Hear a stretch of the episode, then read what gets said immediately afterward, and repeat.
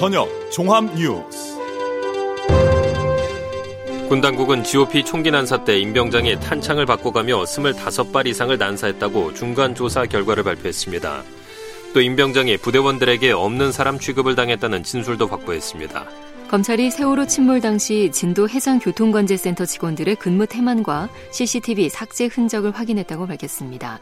수색은 답보 상태인 가운데 실종자 가족들은 정부 수색 계획의 보완을 요구했습니다. 지난 1분기 동안 해외에서 신용카드를 5천 달러, 우리 돈으로 500만 원 넘게 쓴 사용자가 6만 명이 넘는 것으로 나타났습니다. 관세청이 관세 탈루 여부를 조사하기로 했습니다. 브라질 월드컵 16강 진출에 실패한 축구 대표팀이 오늘 오전 입국했습니다. 수비 조직력과 골 결정력 부재 논란 속에 홍명보 감독은 향후 거취에 대한 질문에 즉답을 피했습니다. 이상 오늘의 주요 뉴스입니다.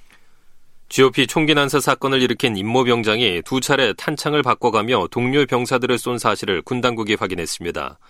군 당국은 또 임 병장이 도주 과정에서 총기가 고장나 교전한 사실이 없다고 주장함에 따라 진위 여부를 확인 중입니다. 김민철 기자가 보도합니다. 사건 당일 임 병장에게 지급된 실탄은 탄창 4개 모두 75발. 군 당국은 오늘 중간 조사 결과 발표에서 임병장이 최소 25발을 동료 병사를 향해 사격한 것으로 추정된다고 밝혔습니다. 현장에서 실탄 15발을 소모한 탄창과 11발을 소모한 탄창이 발견된 만큼 두 차례 탄창을 교체했다는 설명입니다.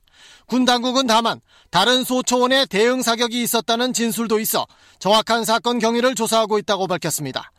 범행 동기와 관련해 군 당국은 임병장이 간부들에게 뒤통수를 맞거나 부대에서 없는 사람 취급당했다는 진술을 확보했다고 밝혔습니다.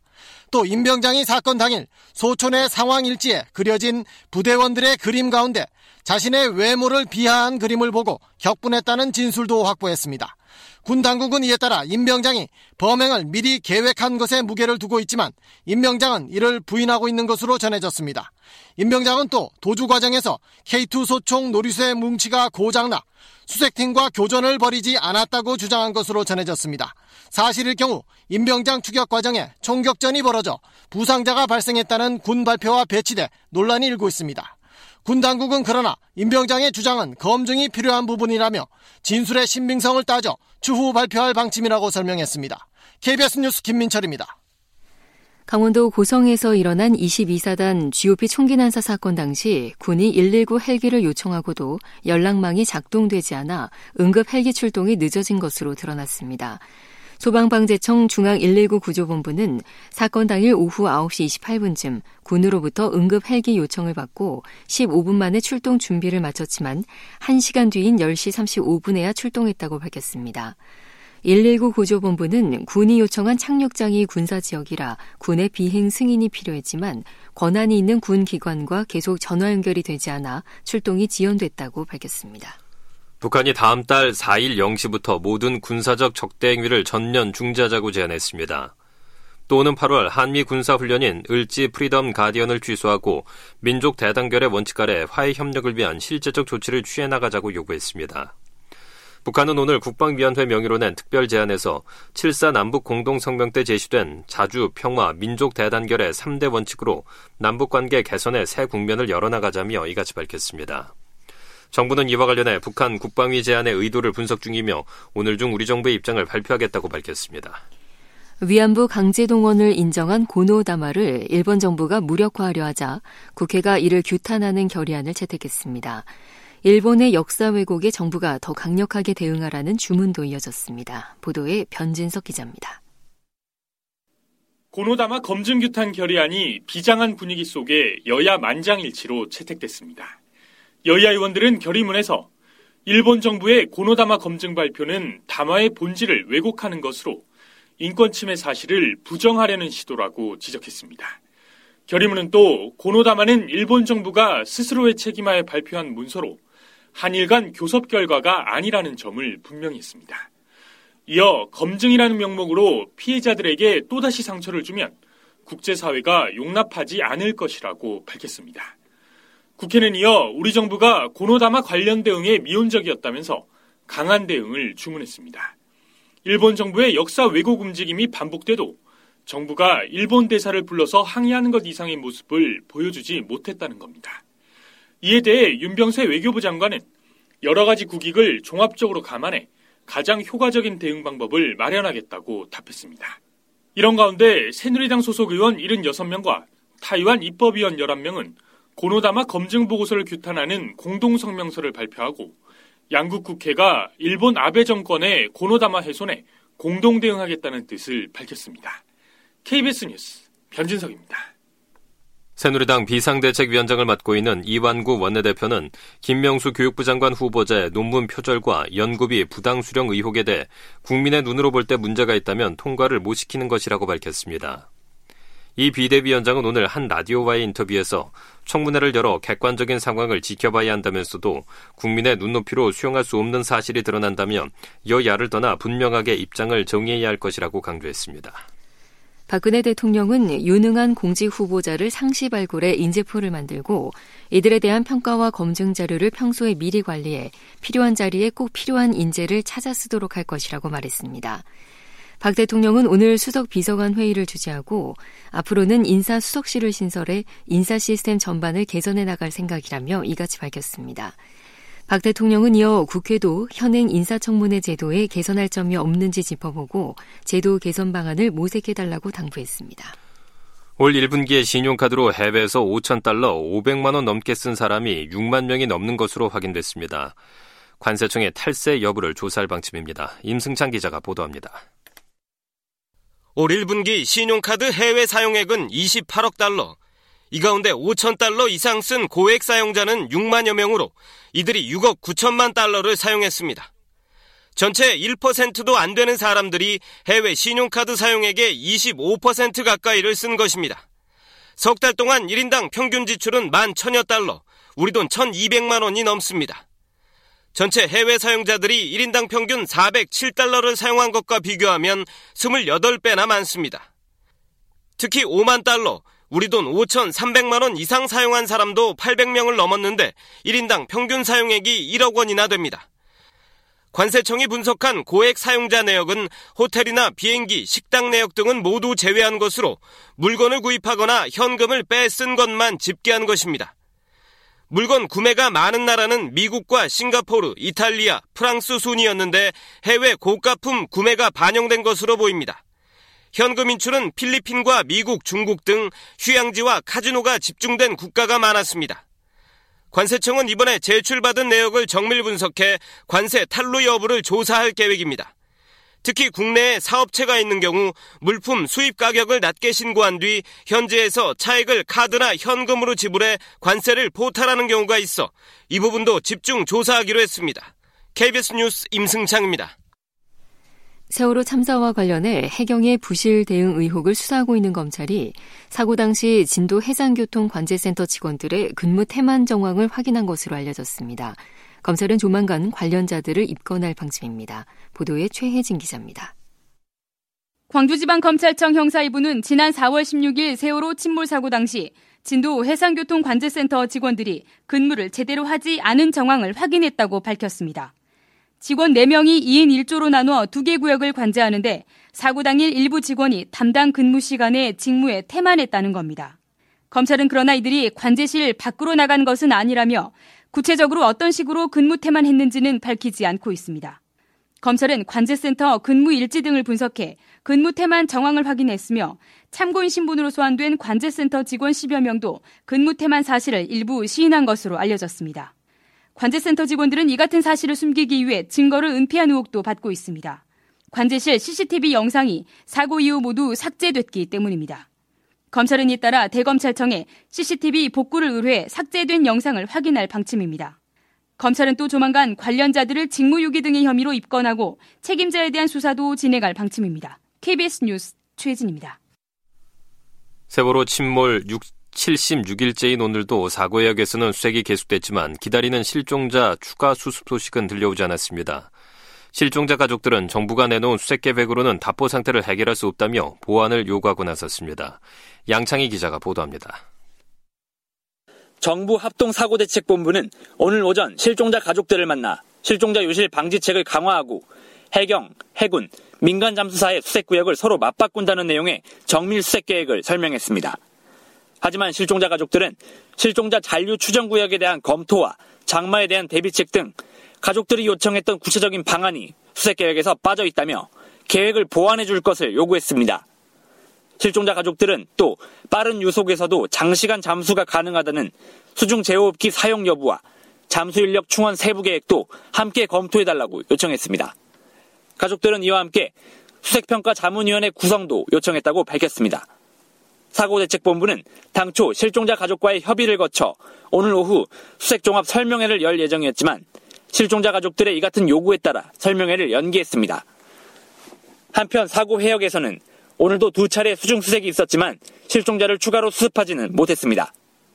민관군 합동구조팀은 내일부터 물살이 비교적 약해지는 중조기가 시작되는 만큼 수색 여건이 다소 호전될 것으로 내다봤습니다.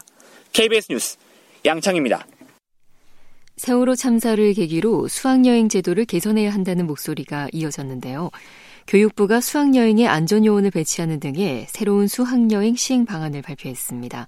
보도에 국현우 기자입니다. 앞으로는 수학여행에 구조 능력을 가진 안전요원이 동반하게 되며 가칭 수학여행 안전지도사 국가 자격제도도 새로 생깁니다. 교육부는 오늘 이런 내용 등을 담고 있는 안전하고 교육적인 수학여행 시행 방안을 발표했습니다. 교육부는 수학여행 업체가 응급 구조사 등의 안전요원을 배치하도록 하고 학교와의 계약에 이를 명시하도록 했습니다. 또 기존 안전 매뉴얼을 보완하되 보완 과정에서 재난 구호 전문가가 참여하도록 했다고 밝혔습니다. 전세버스 업체가 차량 안전 정보를 학교에 제공하고 출발 전 선박과 항공기 등에 대한 안전 교육도 의무화하기로 했습니다. 교육부는 이와 함께 수학여행 기간 직전인 2월과 8월에 모든 부처가 합동으로 숙박 시설 등에 대한 안전 점검을 진행하고 결과를 공개하기로 했습니다. 교육부는 다섯 학급 150명 이상이 참가하는 대규모 수학여행은 사전 점검 뒤 실시하되 수업과 연계된 소규모 테마형 수학여행을 권장하기로 했습니다. 교육부는 각 시도교육감이 다음 달부터 수학여행을 재개할지 여부를 자율적으로 결정하도록 하고 각 시도교육청별로 수학여행 지원단을 설치 운영하기로 했습니다. KBS 뉴스 국현호입니다. 브라질 월드컵 조별리그에서 탈락한 축구대표팀이 오늘 입국했습니다. 홍명보 감독은 거취를 묻는 질문에 즉답을 피하며 좋은 선택을 하겠다고만 밝혔습니다. 정충희 기자가 보도합니다. 1승도 거두지 못하고 조별리그에서 탈락한 탓인지 선수들의 표정은 어두웠습니다. 간단한 귀국 행사를 마친 홍명보 감독은 국민의 성원에 보답하지 못해 죄송하다며 모든 것은 감독의 책임이라고 선수들을 감쌌습니다. 그러나 홍명보 감독은 향후 거취에 대한 질문에는 즉답을 피했습니다. 주장을 맡았던 구자철은 월드컵 무대에 서니 압박과 부담감이 생각보다 컸다며 이 경험을 잊지 않고 4년 뒤 월드컵에서는 좋은 모습을 보이겠다고 말했습니다. 한편 오늘 입국장에는 축구대표팀을 응원하는 목소리도 있었지만 야유 소리도 들렸습니다. 심지어 귀국 행사를 하는 도중 선수단을 향해 반성하라고 소리치며 사탕을 던지거나 한국 축구는 죽었다는 문구가 적힌 플래카드가 등장하는 등 소동이 일기도 했습니다. KBS 뉴스 정충입니다. 브라질 월드컵에서 네덜란드가 멕시코를 누르고 8강에 올랐습니다. 코스타리카도 그리스를 이겨 네덜란드와 8강에서 한판 승부를 벌이게 됐습니다. 보도에 김도환 기자입니다. 브라질 월드컵에서 네덜란드가 멕시코에 극적인 역전승을 거두고 8강에 진출했습니다. 네덜란드는 포르탈레자에서 열린 16강전에서 후반 3분 멕시코의 도스 산토스에게 선제골을 내줬지만 후반 막판 두 골을 터뜨려 2대1로 극적으로 이겼습니다. 네덜란드는 후반 43분 스네이더르가 동점골을 터뜨린 뒤 추가 시간에 로번이 얻은 페널티킥을 훈텔라르가 성공시켜 역전승을 완성했습니다. 결승골로 연결된 페널티킥을 두고 로번의 할리우드 액션 논란이 일기도 했지만 그대로 페널티킥이 인정됐고 네덜란드는 이 기회를 놓치지 않았습니다. 미겔 에레라 멕시코 감독은 로번이 세 차례나 페널티킥을 얻으려고 일부러 넘어졌다며 비난의 목소리를 높였습니다. 멕시코는 6회 연속 16강에 올랐지만 8강 진출엔 실패했습니다. 코스타리카는 그리스를 물리치고 사상 처음 8강에 진출했습니다. 코스타리카는 그리스와 연장전까지 1대1로 비긴 뒤 승부차기에서 5대3으로 이겼습니다. 그리스는 코스타리카 선수 한 명의 퇴장으로 11대 10의 수적 우세를 잡았지만 연장전 많은 골 찬스를 살리지 못해 탈락하고 말았습니다. KBS 뉴스 김도환입니다. 금융감독원 고위직들이 퇴직 후 2년간 사기업에 취업하는 것을 제한하고 의무적으로 재산을 등록하도록 정한 공직자윤리법 조항은 합헌이라는 헌법재판소의 결정이 나왔습니다. 헌법재판소는 금감원 4급 직원 2명이 퇴직 후 취업을 제한하고 재산 등록을 의무화한 공직자윤리법 3조와 17조가 직업 선택의 자유 등을 침해한다며 제기한 헌법소원 사건에서 재판관 전원 일치로 합헌 결정을 내렸다고 밝혔습니다. 헌재는 결정문에서 퇴직 후 특정 업체에 취업할 목적으로 해당 업체에 특혜를 주는 행위 등을 사전에 방지해 금감원 직무의 공정성을 확보하기 위한 것으로 입법 목적이 정당하다고 밝혔습니다. 서울 시내 한 대형 병원이 엑스레이 필름의 좌우가 뒤바뀐 줄 모른 채 환자들을 진단한 것으로 알려져 논란이 일고 있습니다. 이대 목동병원은 지난해 말부터 올해 3월까지 축농증 환자 570여 명의 코 엑스레이를 촬영한 뒤 좌우를 바꿔 병원 전산 시스템에 올렸습니다. 이 가운데 한쪽 코에만 문제가 있어 엑스레이를 촬영했던 사람은 120여 명으로 이들은 축농증이 있던 콧구멍이 아닌 다른 콧구멍을 치료받은 셈입니다. 해당 병원은 중증 환자는 컴퓨터 단층 촬영 등 정밀 검사를 추가로 해야 하기 때문에 좌우가 뒤바뀐 채 수술을 한 사례는 없다고 밝혔습니다. 위안부 소녀상에 말뚝 테러를 한 혐의로 기소된 일본인 스즈키에게 법원이 구속영장을 발부했습니다. 서울중앙지방법원 형사 1단독 재판부는 오늘 스즈키 노부유키 씨의 네 번째 공판에서 재판에 출석하지 않고 있는 스즈키 씨에 대해 구속영장을 발부하고 검찰에 지명수배를 의뢰하기로 했습니다. 스즈키 씨는 지난 2012년 서울 종로구 주한 일본 대사관 앞에 설치된 위안부 소녀상에 다케시마는 일본 영토라고 적은 말뚝을 묶어 위안부 할머니들의 명예를 훼손한 혐의 등으로 불구속 기소됐습니다. 다음 달 17일부터는 수도권을 오가는 광역버스에서 입석 운행이 사라질 전망입니다. 국토교통부와 서울시와 인천시, 경기도는 다음 달 17일부터 수도권 광역버스 62개 노선에 버스 222대를 추가 투입하겠다고 밝혔습니다. 정부는 증차를 통해 수송량이 늘어나면 승객들이 안전하게 앉아서 버스를 이용할 수 있을 것으로 보고 있습니다. 산업은행 등 새로 공공기관으로 지정된 기관들이 직원 복리 후생비를 크게 줄이기로 했습니다. 기획재정부는 올해 신규 지정된 산업은행 등 10개 공공기관의 방만 경영 정상화 계획을 확정했습니다. 이 가운데 중점관리기관으로 선정된 산업은행은 1인당 복리 후생비를 지난해보다 429만 원 49.7% 감축하겠다는 계획을 내놨습니다. 또 점검기관으로 지정된 기업은행과 사는지주도 각각 18.9%와 20.1%를 감축하기로 하는 등 10개 기관이 1인당 복리후생비를 평균 166만 원 29.1% 줄이겠다는 계획을 제출했습니다. 한국수력원자력과 한전 등 원전 관련 공공기관 6곳의 부장급 이상 직원은 내일부터 재산을 등록해야 합니다. 산업통상자원부는 이들 6개 기관의 기존 재산 등록 대상인 기관장과 상임이사, 감사는 물론 2급 이상 직원 1,500여 명이 오는 8월까지 재산 등록을 마쳐야 한다고 밝혔습니다. 정부는 지난해 잇따른 원자력 관련 공공기관 직원들의 금품 비리가 재발되지 않도록 재산 등록 대상을 확대했다고 설명했습니다. 외국인과 기관의 공동 매수세에 힘입어 코스피가 2주 만에 2천선을 회복했습니다. 오늘 코스피는 지난 금요일보다 13.70포인트 오른 2002.21로 장을 마쳤습니다. 코스닥 지수도 지난 금요일보다 5.63포인트 오른 537.06으로 장을 마쳤습니다. 오늘 서울 외환시장에서 미 달러 화값은 1원 60전 내린 1011원 80전을 기록했습니다. 날씨입니다. 오늘은 전국에 구름이 많이 끼겠고 중부와 영남 내륙 지역에는 소나기가 오는 곳이 있겠습니다. 소나기와 함께 일부 지역에서는 돌풍이 불고 벼락이 치겠고 우박이 떨어지는 곳도 있을 것으로 예상돼 시설물과 농작물 관리에 주의가 필요합니다. 내일은 대기가 점차 안정되면서 전국에 가끔 구름만 많이 끼겠고 산간 지역에는 소나기 오는 곳이 있겠습니다.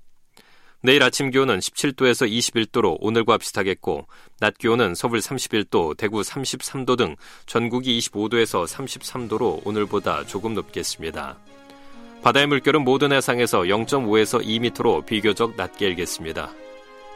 KBS 제일라디오 저녁종합뉴스 위서연 김희수였습니다.